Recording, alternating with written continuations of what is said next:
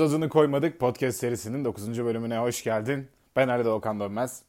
Gene çok keyifli, elimden geldiğince anlatıcı, bilgilendirici bir bölümle karşınızdayım. Bu bölümde flash gelişmelerden bahsedeceğim. Özellikle son dönemde olan flash gelişmelerden bahsedeceğim.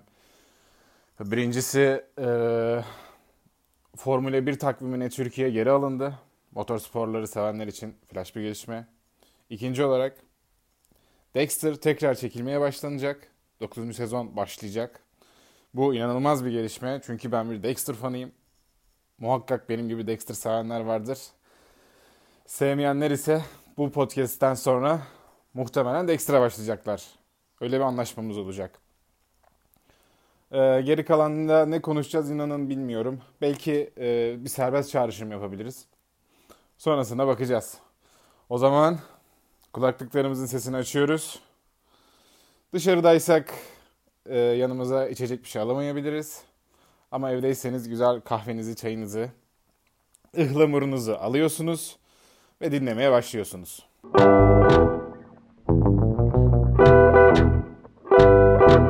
Flash gelişmelerine ilkinden başlayalım. Formula 1'in Türkiye'yi tekrar kendi takvimine alması. Bu gerçekten iyi bir haber oldu. Geçen sene de çok keyifli bir yarış e, olmuştu Türkiye'de. Hem pistten hem de hava durumunda alakalı olarak gerçekten böyle eğleneceğimiz, keyif alacağımız bir yarış olmuştu. Tabii sonunda Lewis Hamilton kazanmıştı. Ben de e, Formula 1 konu mevzu bahis olunca e, buna göre bir film önereyim dedim. E, ancak şöyle bir durum oluştu. Filmi araştırırken sonradan e, aklıma izlediğim çok inanılmaz bir belgesel geldi. Anton Senna'yı anlatan bir belgesel. O yüzden e, hem bir film önereceğim hem de bir tane belgesel öner- önereceğim. Öneriyor olacağım sizlere öyle söyleyeyim.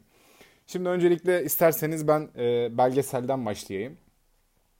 E, belgeselimiz var bir tane. Anton Senna'yı anlatıyor. Anton Senna da gene bilmeyenler için söylüyorum. Formula 1'i Formula 1 yapan efsane pilotlardan biri. Hani şöyle söyleyeyim. Fangio, Anton Senna, e, Schumacher, belki de şu an yani Lewis Hamilton belki olabilir bilmiyorum. Prost Muros da girebilir bu listeye ama e, Anton Senna çok büyük bir yer taşıyor burada. Bilmeyenler için söylüyorum.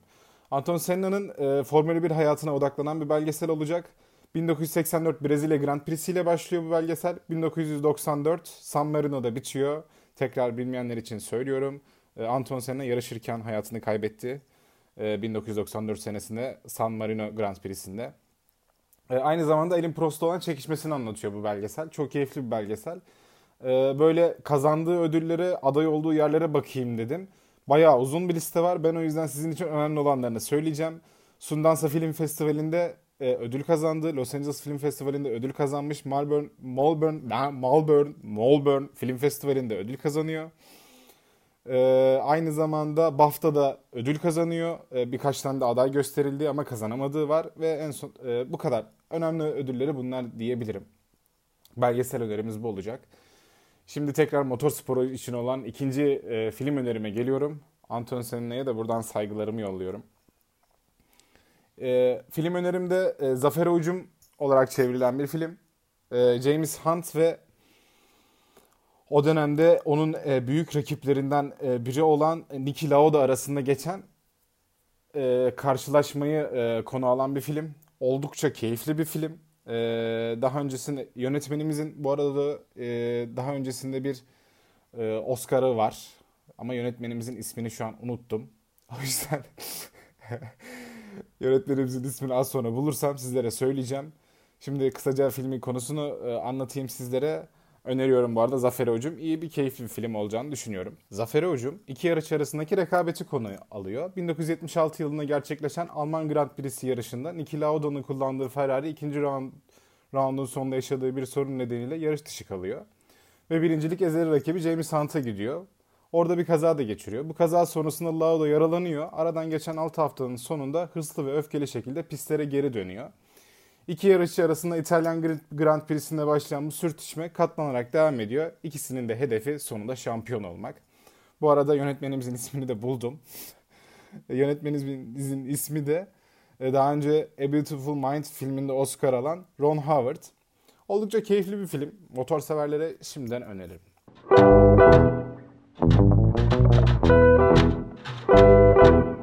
Evet şimdi geliyoruz ikinci flash gelişmeye. Dexter severlerin gözleri yaşlı. Dexter 9. sezon çekimlerinin başlayacağını duyurdu. İnanılmaz bir veri akışı oldu bu haberden sonra. Biliyorsunuz Dexter çok önemli, çok büyük yer kaplayan bir dizi. Ee, şöyle bahsedecek olursak birazcık Dexter'dan. Ee, Miami Metro Polis Departmanı'nda kan sıçrama analisti olarak çalışan bir arkadaşımız Dexter. Ee, burada gündüzleri kan sıçrama analisti olarak çalışırken geceleri adalet dağıtan bir beyefendi. Ee, birazcık e, Dexter'ın bu kısmından bahsettikten sonra o dönemde neler yaptığını, şu an neden bu kadar e, sansasyon yarattığını bu haberin e, biraz daha aydınlanabilmemiz için e, şey yapacağım, yorumlayacağım.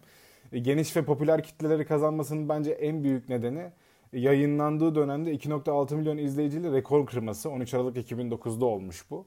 Bakın bu 2009'da diyorum hani rekor kırıyor. 2.6 milyon izleyici o zaman işte bu dijital içerik izleyebileceğimiz herhangi bir platform yokken bahsediyorum bundan.